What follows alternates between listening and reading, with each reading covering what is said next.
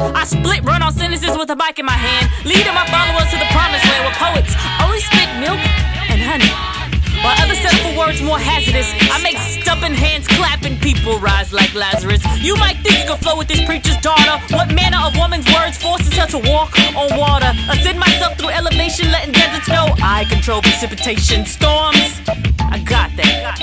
Hurricanes, are you serious? Tsunamis, you really asking for it. I don't think you know what you're getting yourself into. It rain on them hoes, bows on the block trying to touch my corner. I wish I could give them this feeling. So when I speak, they just don't consider it talking, but an act of healing. My phrases have made many turn from leopard phases. I made lame cortexes stand in their own brain stems. I made invertebrates that claim they couldn't stand up for themselves get a spine with time. I can make the liquid I spit into wine. Sip me slowly through straws and placed in your ears. I heard 89 was a good year. Pop the cork and watch me flow. Thaumaturgy in 3D. You see poets pulling rabbit rhymes out of their head is not equivalent to me.